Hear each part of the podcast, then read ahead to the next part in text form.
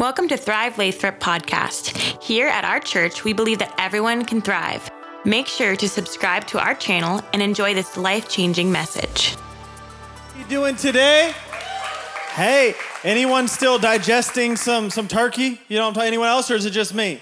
I, will tell you what, the, the camera team's lucky because I think I'm gonna move a little slower today. I usually move around like crazy, but uh, still got some turkey in there. So, speaking of the camera team, hey, can we give it up for the uh, everyone watching online family? Can we welcome everyone watching online? We love you guys. We love you guys. Come on, round of applause. I'm excited, like Pastor Chris said, to uh, continue our series, Sandcastles, today. Um, but before I get into the message, I really want to do this. I want to honor our lead pastors, Pastor Chris and Pastor Vanessa. So, can you do me a favor? Stand up and give a wild applause for our incredible lead pastors.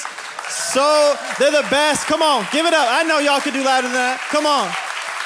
I know you love your lead pastors and, and they love you. They're awesome. You guys can go ahead and, and be seated. Um, man, I, I, I, I've been serving directly under Pastor Chris, I think, for the past nine, ten years. And uh, I wouldn't rather work for anyone else or with anyone else. I love you, bro. And uh, I said this first service, but I really do believe that what you have in your life and what God is doing through you and in you is going to change the world. I believe God is going to use this house, this church, to change the world. I know y'all still sleepy from the turkeys, some crazy faith type talk, but I really do believe in it. And I think what we've been experiencing the last few weeks, hasn't it been powerful?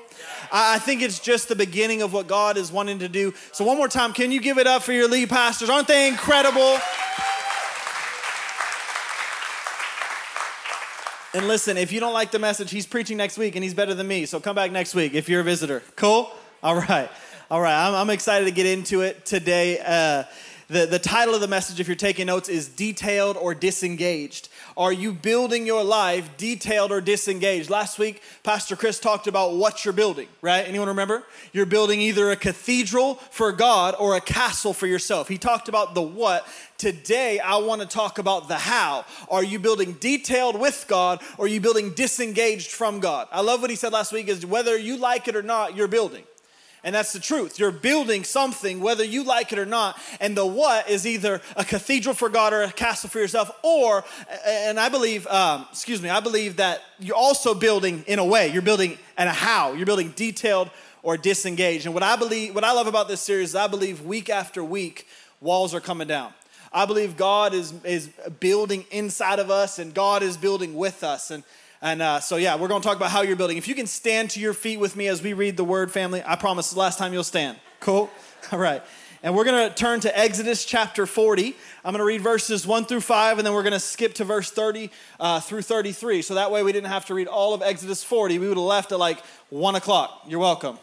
Just kidding. But yeah, that's truth. Okay, it says this Then the Lord said to Moses, Set up the tabernacle, the tent of meeting, on the first day of the month.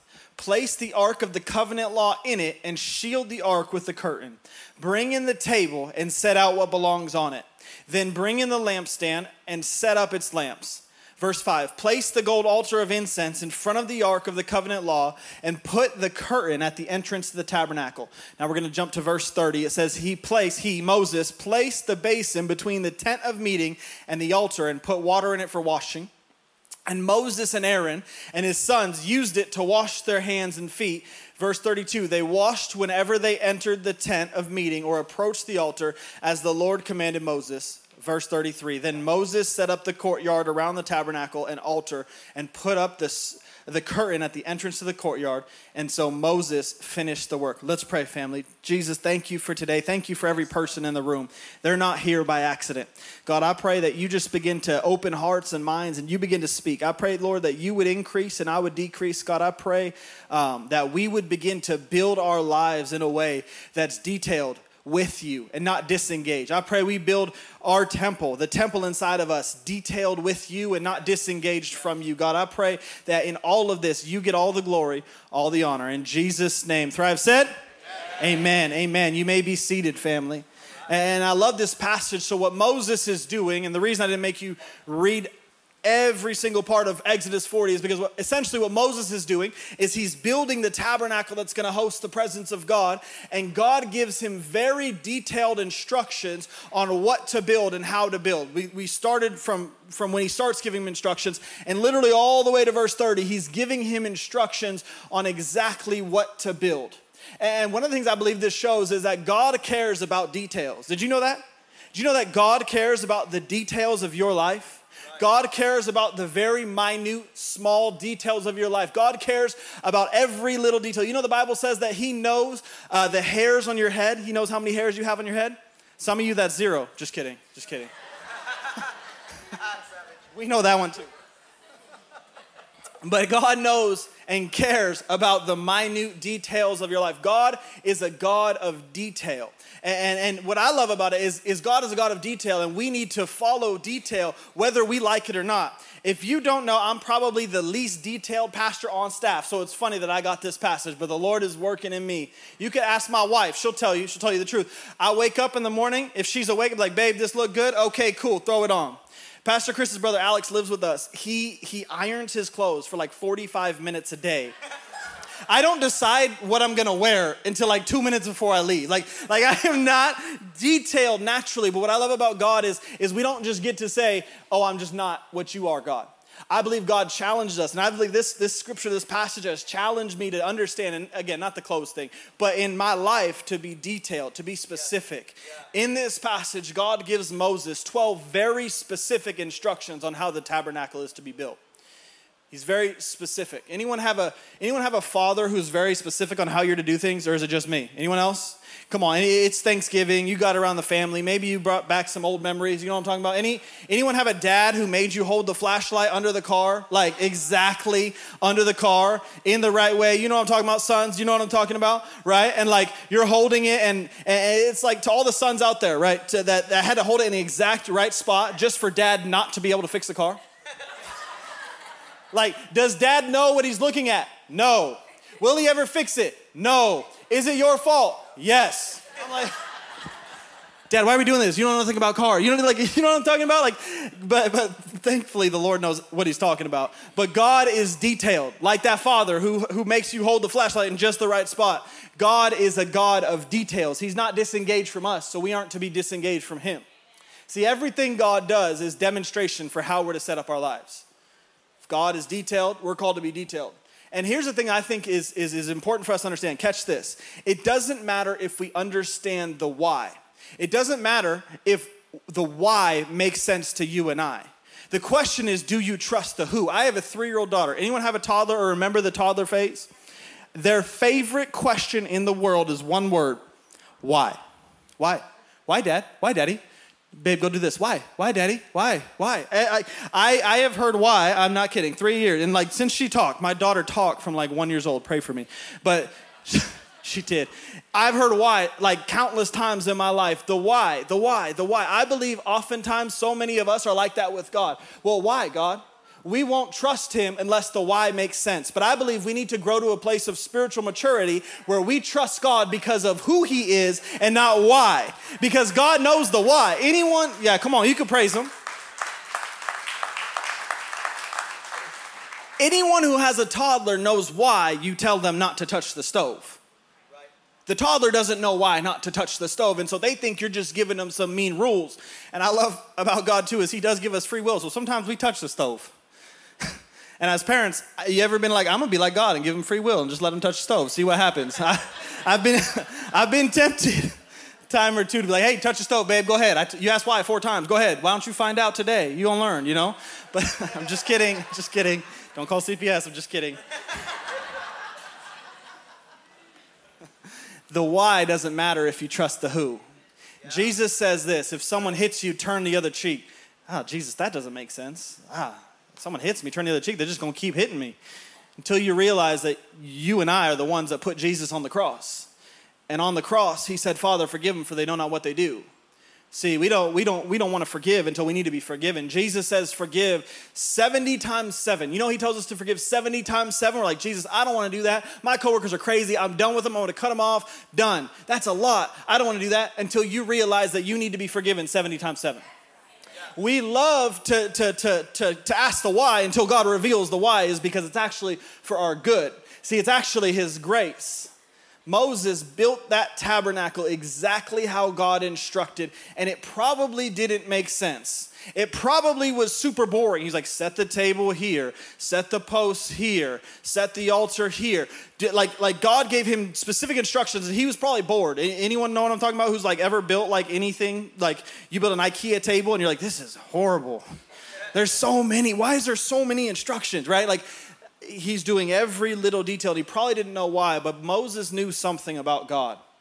See, Moses knew something about God that I think the rest of Israel may not have known. I think Moses had learned something about God by this time. By this moment, this is Exodus chapter 40.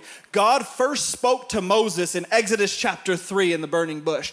What the reason Moses trusted who instead of why is because he has been delivered. Is because Moses God, Moses knew the God who delivered him from slavery. Moses knew the God that delivered him from death when all of Egypt was chasing him. Moses knew the God that parted the sea. So the details, when God tells me to do something, I'm going to obey, not because I understand the why, but because I know the who.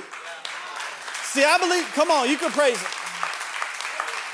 I believe some of us, God has saved us from our past. And, and instead of maturing and trusting the who, we still need to know the why. Can you graduate to, to, to big boy Christianity where you trust the who, even if the why doesn't make sense? Even if it doesn't feel good to trust God? Even if it costs you a relationship? Even if it costs you a friend? Even if it might cost you your job to tell the truth? Can I tell you something? Can you trust God to the capacity where you trust the who instead of the why? Because it wasn't the why or the what. It wasn't the staff when Moses hit, hit the ground that split the sea. It was the who. Doesn't matter what was in his hand. Mattered who was going to split the sea. See, we focus on all the wrong things sometimes. I believe God wants to shift our perspective from why God or what God to, okay, you say so, I'll do it. Yep. Moses realized something. I'm going to trust the same God. See, at the beginning, Moses didn't know God, so he questioned God. God appears to Moses in the burning bush and he says, Hey, who are you even? He says, Who are you? Moses questioned God. But by this time, Exodus 40, when God gave Moses a command, he said, Yes, sir. He said, I'll do it. Moses learned to trust. See, the reality is we all prioritize details in our life. The truth is, you only prioritize the details you care about. I'm gonna say that because I think, I'm gonna say that again. I think the reality is we all prioritize details in our life, whether you like it or not. The truth is, you only prioritize the details that you care about. You prioritize the thing that you care the most about. You make time, you make space, you take effort, you spend money on the things that you prioritize. Uh, like I said, my, we have a three year old daughter, my wife and I, and, and my wife is about eight months pregnant, beautiful. Love you. She's incredible. We're having another baby girl. Pray for us. I'm gonna have two baby girls, and if you know my first baby girl, her name is Kinsley, and I think the best way to say it is she is bold. That's a good word. Last time I said crazy, this time I'm saying bold.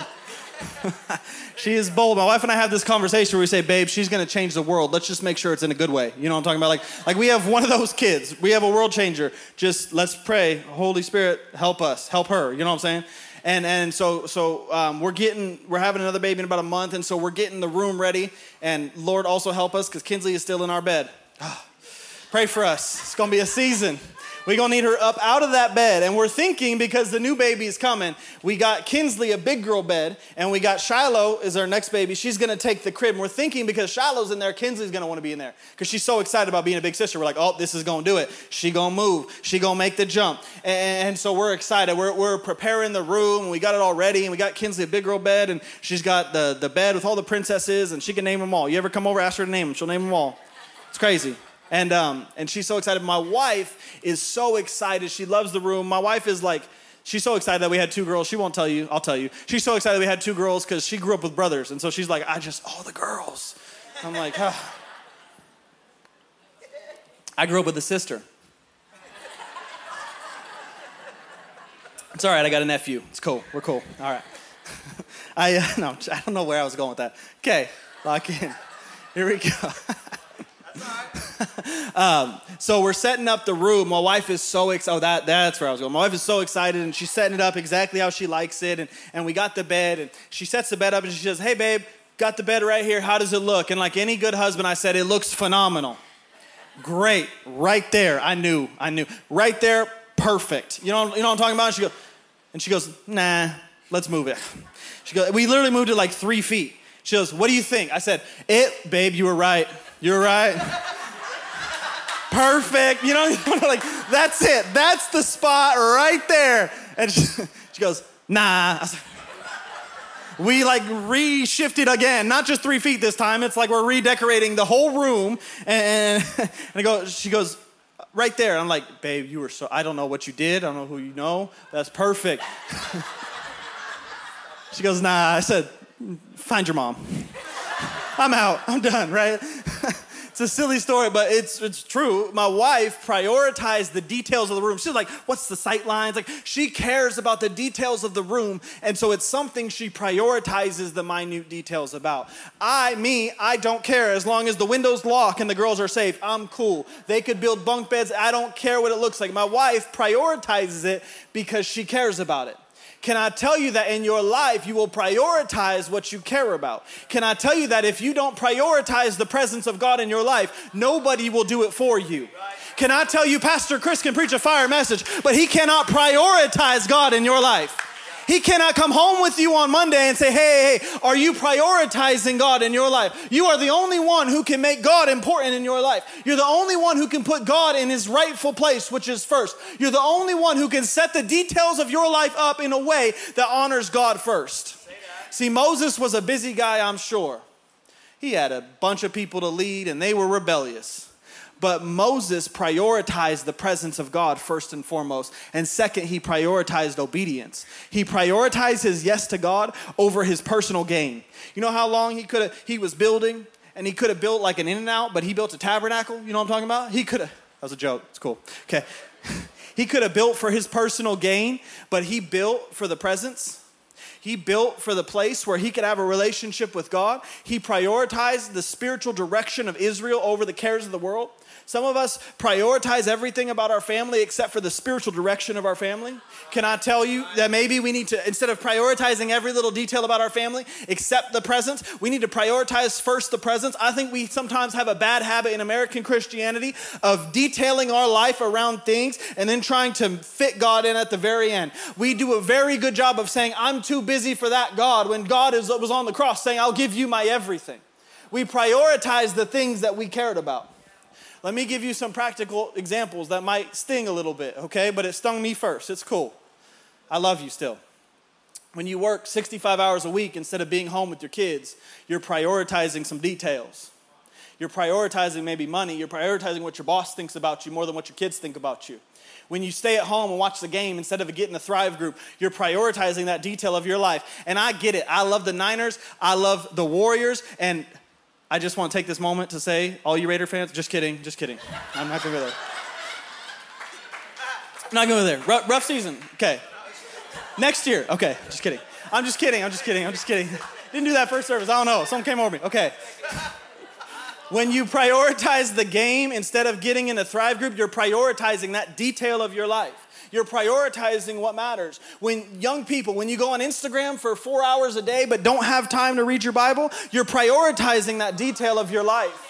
When you when you binge watch Netflix but don't have a prayer life, you're prioritizing that detail of your life. When you're spending time doing everything else and then saying I don't have time with God, it's not because you have a different 24 hours than somebody else. It's because your priorities don't line up with God's priorities.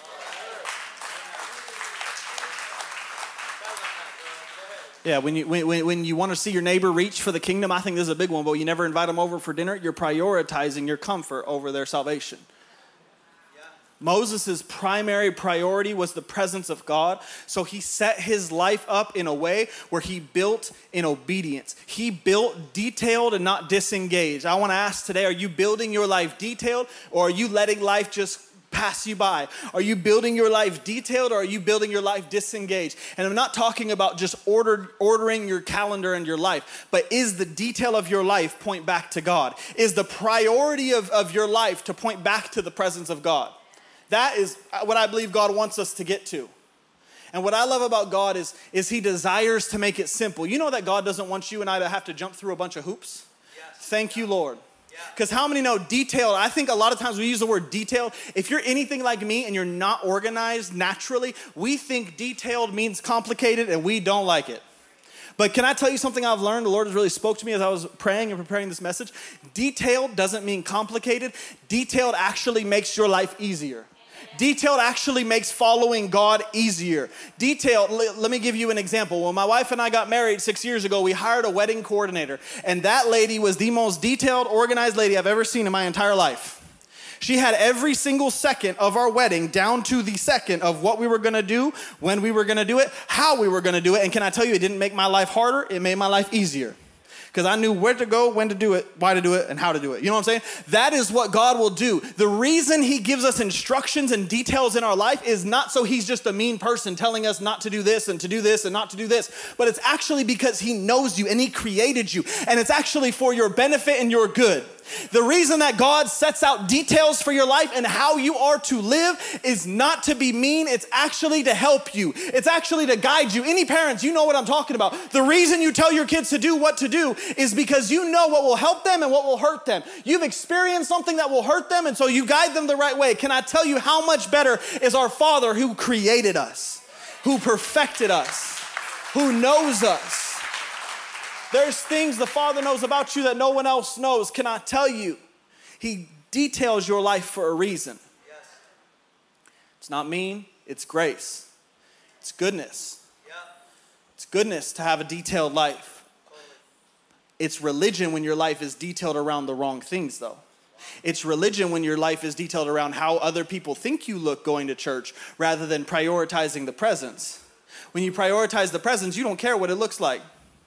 You know Mary from the story Martha and Mary? She don't care what it looked like. She's wiping Jesus' feet. But she prioritized presence over outward appearance. See, he doesn't, God doesn't want us to jump through hoops. He actually wants to make your life simpler. Following details and instructions makes your life simpler. It's like if you would have just followed the directions when you're building that IKEA table, you wouldn't have to take it apart and rebuild it. You know what I'm talking about? That's kind of what it's like when God tells you to do something and we're hard headed because we're humans and we don't do it. And then we have to, oh man, Lord, I have to rebuild that now. Yep, yep, you do. But here, I'll still help you. He comes in, I'll still help you rebuild. I'll, I'll, help you take apart what you shouldn't have built, and I'll help you build what you need to build. See, what I love about God is He doesn't just met, leave us with a messed up table, but He's willing to say, hey, son, daughter, let me help you take that apart, and let's set this up in the right details. Because no matter what you've been through or what you're currently going through, you can thrive, and you can't just, it's not just about surviving, but you can thrive, and you can actually live a fruitful kingdom life if you set your life up in the details that God has called you to. Come on, you could praise Him. God loves you so much, He wants your life easier. See, I believe simple obedience this is my next point. Simple obedience is great faith.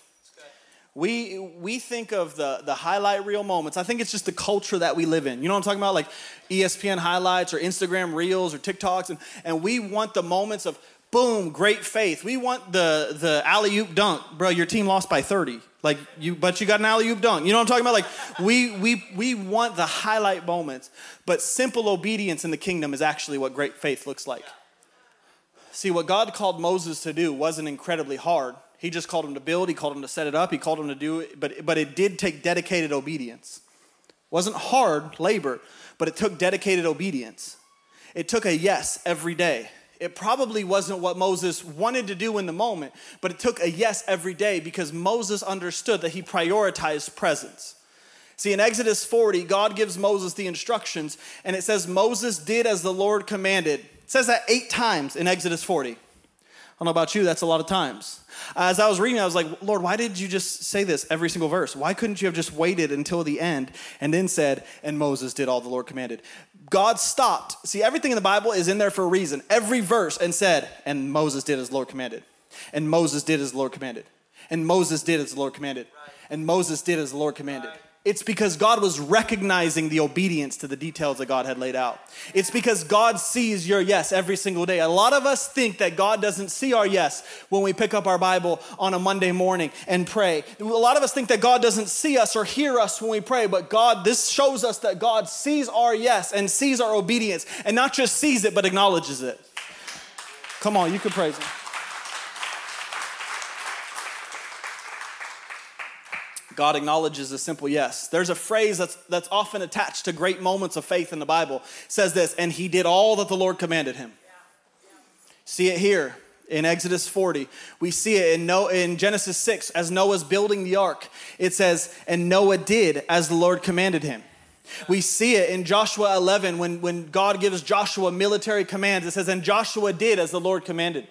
We see it in Acts 1 when Jesus says to the apostles, Go and wait in Jerusalem. He commanded them to go and wait in Jerusalem, and then you will receive the Holy Spirit. They do it. In, in Acts 2, they receive Holy Spirit because they did what Jesus commanded them. It's simple obedience, and they did what the Lord commanded. It's not a, see, we look at Acts 2, we're like, I want that. And I just want to speak in tongues and yell in tongues, and I, we believe in tongues. It's true. But can I tell you something? It's the simple obedience that preceded it. It was the yes to Jesus to say, I will wait where you tell me to wait that preceded the, the, the, the, great miracle, the great outpouring. It's simple obedience that precedes great moments of faith. We want just to live in the great moments of faith in the mountaintops and not trust Him in the valley. Simple phrase precedes great moments of faith, and He did all that the Lord commanded. One of the things that really spoke to me as I was writing this and reading and studying is, is I found myself asking this question Can the Lord say that about me? And I want to extend that question to you. Could, could the Lord look at your life and He said, and He did, and Matt did, and he did, and she did all that the Lord commanded him?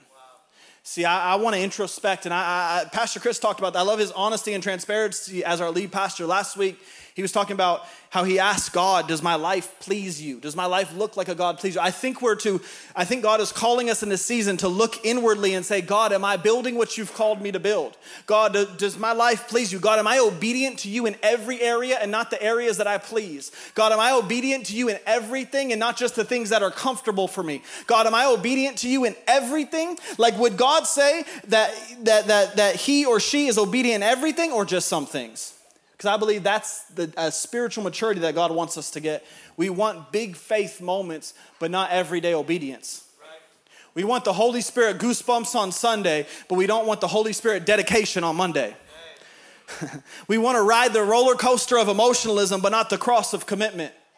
We, we, we want to feel something, but when it causes us to feel something that we don't like, to pick up our cross and die to ourselves daily, we don't want that anymore.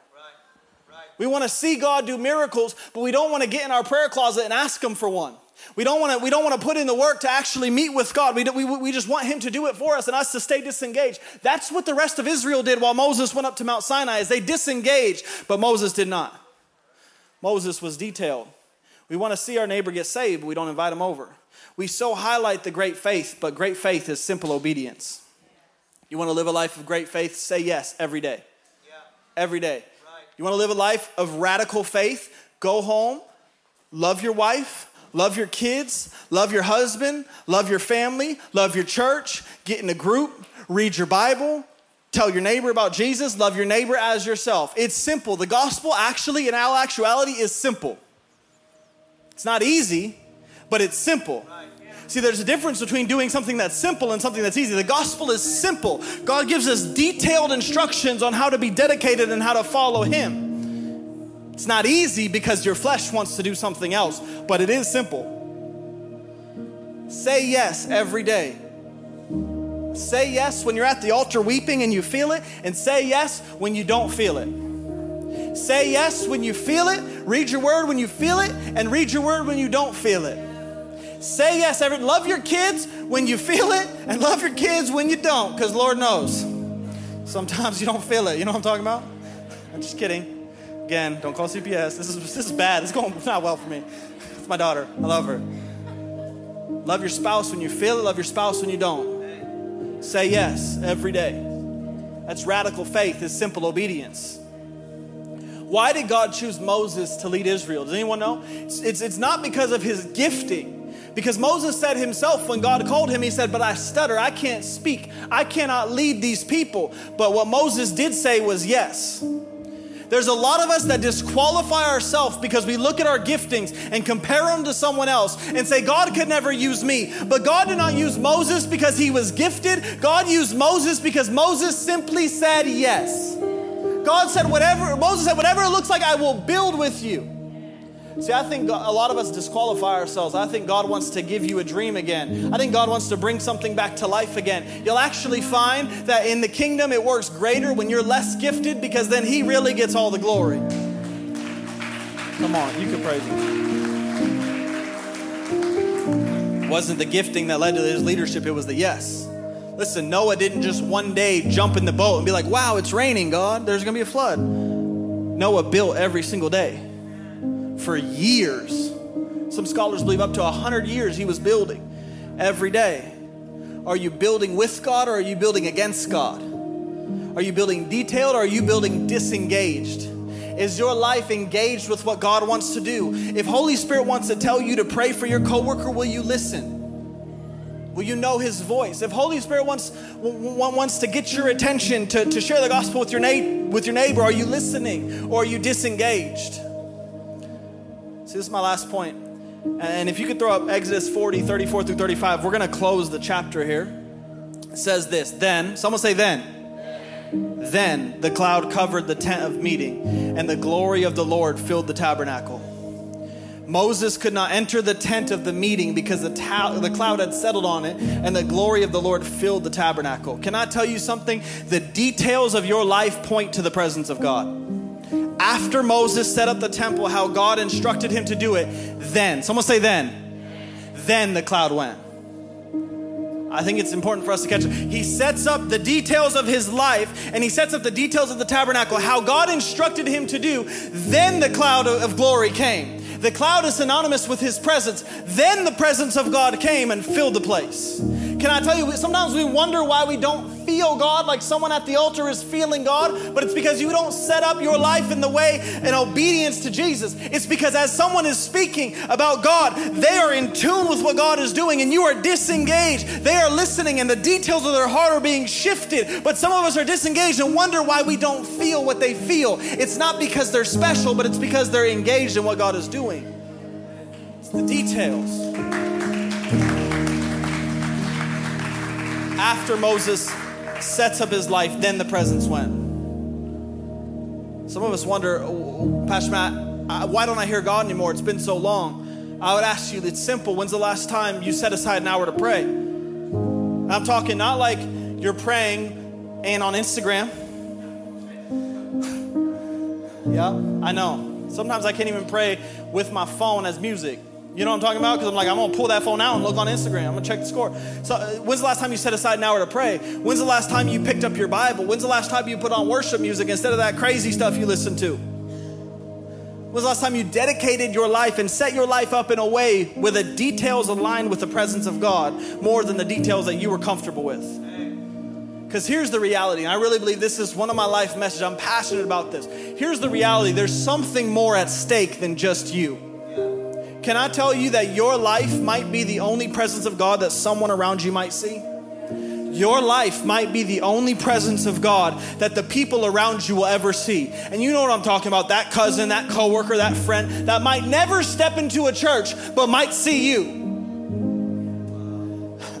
The details of your life either point to him or point to me. They point to Him or they point to you. Can I tell you the details of your life point to the presence of God? Because Moses built in obedience, not only did Moses witness and experience the presence of God in the cloud, but everybody around him did too. Everybody else saw what he saw. Everybody, because of Moses' obedience, everybody else was able to walk through the sea as he split it. There's more at stake. I believe God is calling us to detail our lives in such a way that our kids and our grandkids and our kids' grandkids would begin to walk in identity and would begin to walk knowing Jesus because you set your life up in a way that honored God. I believe God wants us to think as a generational church. I believe God wants our grandchildren, our great grandchildren, our great great grandchildren to know us because we simply said yes every day, or to know Him because we simply said yes every day. We overcomplicated it. I want to do this. If everyone can stand with me. Thank you again for tuning into our podcast. For more info, please visit our website at thrivelathrop.com. Have an amazing rest of your week.